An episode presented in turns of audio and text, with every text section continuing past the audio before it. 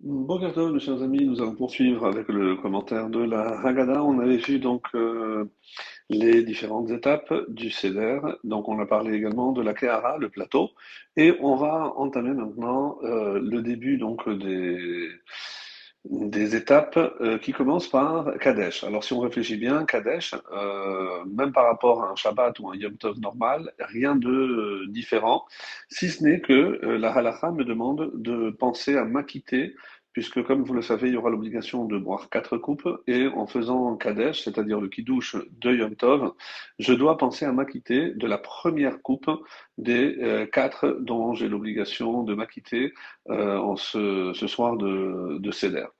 Alors, donc le Kiddush, normalement, donc chez Cheyanou, euh, pour euh, pour ceux qui habitent en dehors de la terre d'Israël, donc euh, deux soirs et deux fois chez Riano. Ensuite, on commence par Ulchatz. Euh, en temps normal, c'est ce qu'on aurait fait. Donc après le Kiddush, on va se laver les mains pour le moti. Et là, euh, à notre étonnement, donc on ne fait pas la bracha.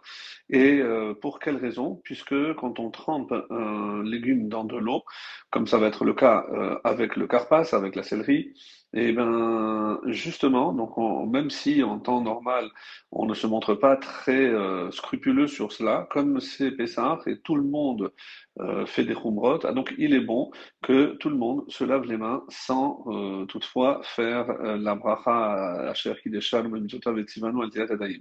Donc on se lave les mains sans faire de bracha et au lieu de passer à table pour manger le pain, en tout cas la matzah, eh ben là on saisit un petit morceau de carpasse et ceci pour nous rappeler, euh, selon l'explication que nous avions donnée, la pauvreté. Donc savoir se contenter de peu pour atteindre la kedusha, il faut aussi en hébreu on dit mistapek bemoat, c'est-à-dire se contenter de peu, ne pas chercher toujours à en avoir plus, comme le Talmud l'affirme, celui qui a 100, il voudra 200. Donc, et il n'y a pas de fin à, au désir de l'homme. C'est pour ça qu'il faut se travailler pour se contenter de peu. Évidemment que ça ne va pas être l'essentiel de notre repas, le carpas, mais c'est un symbole donc de la pauvreté.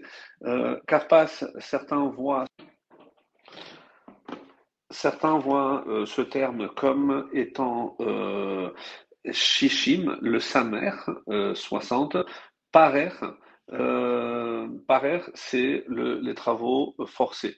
Et pour quelle raison? Parce que euh, quand Shishim, Shishim Ribo, donc 6, 60 myriades, c'est les 600 000, qui euh, ont été soumis à des travaux euh, forcés.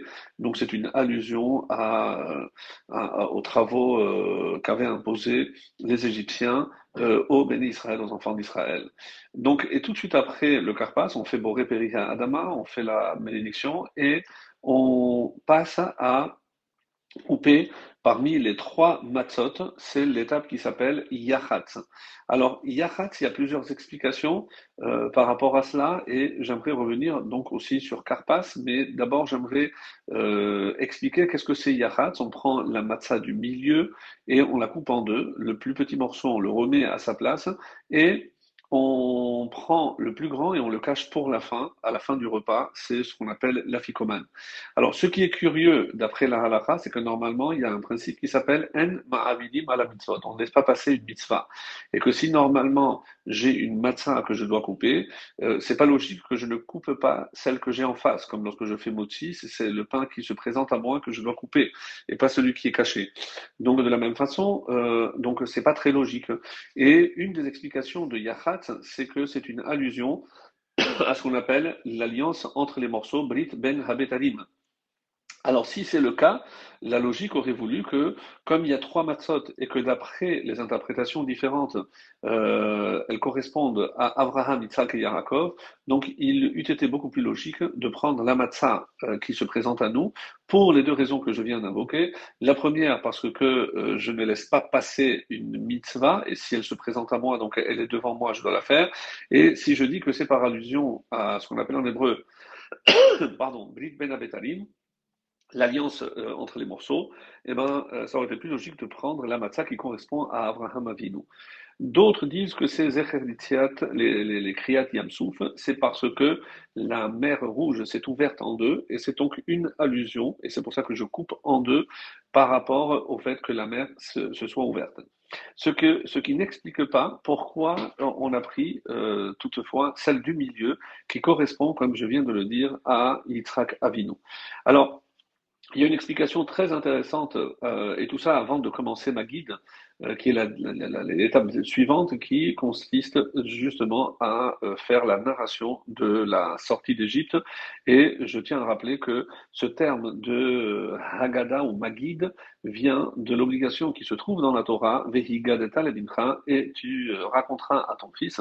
Donc c'est pour ça qu'on appelle cette étape Magid, du verbe qui est utilisé dans la Torah, mais aussi la Haggadah. Donc c'est le récit de la narration.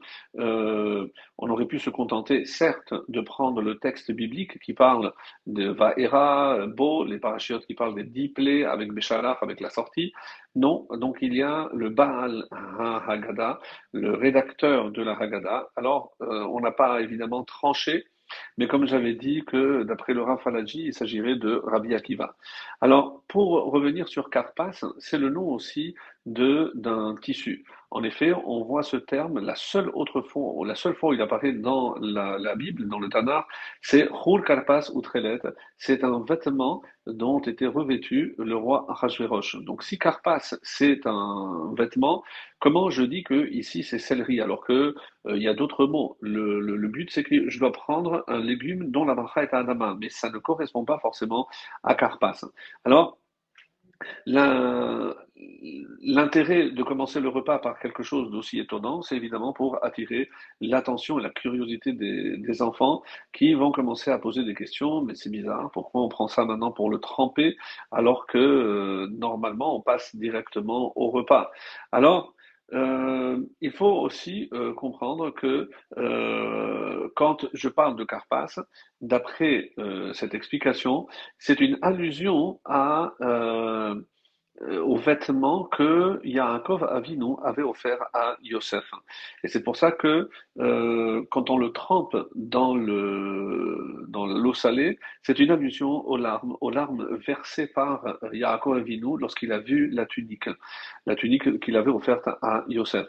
Autrement dit, le Baal veut nous faire comprendre que pour quelle raison on commence par Carpas, pour que je comprenne la raison essentielle, pourquoi on est descendu en, Égypte par la vente de Yosef. En effet, si euh, Yosef n'était pas descendu en Égypte, les frères n'auraient pas été obligés.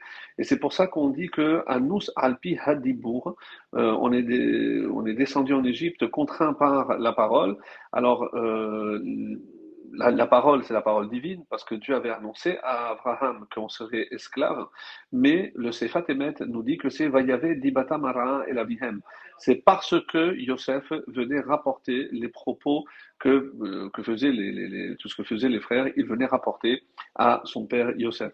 Autrement dit, donc si Carpas est la raison pour laquelle on est descendu en Égypte, donc le Baal Agada veut nous faire comprendre maintenant que Yahat, eh ben, c'est la raison pour laquelle, ou le mérite par lequel on est sorti d'Égypte, et c'est ce qu'on verra la prochaine fois, Bezrat Hashem, et on répondra à la question pour quelle raison on a coupé la matzah qui correspond à Yitzhak Avinu?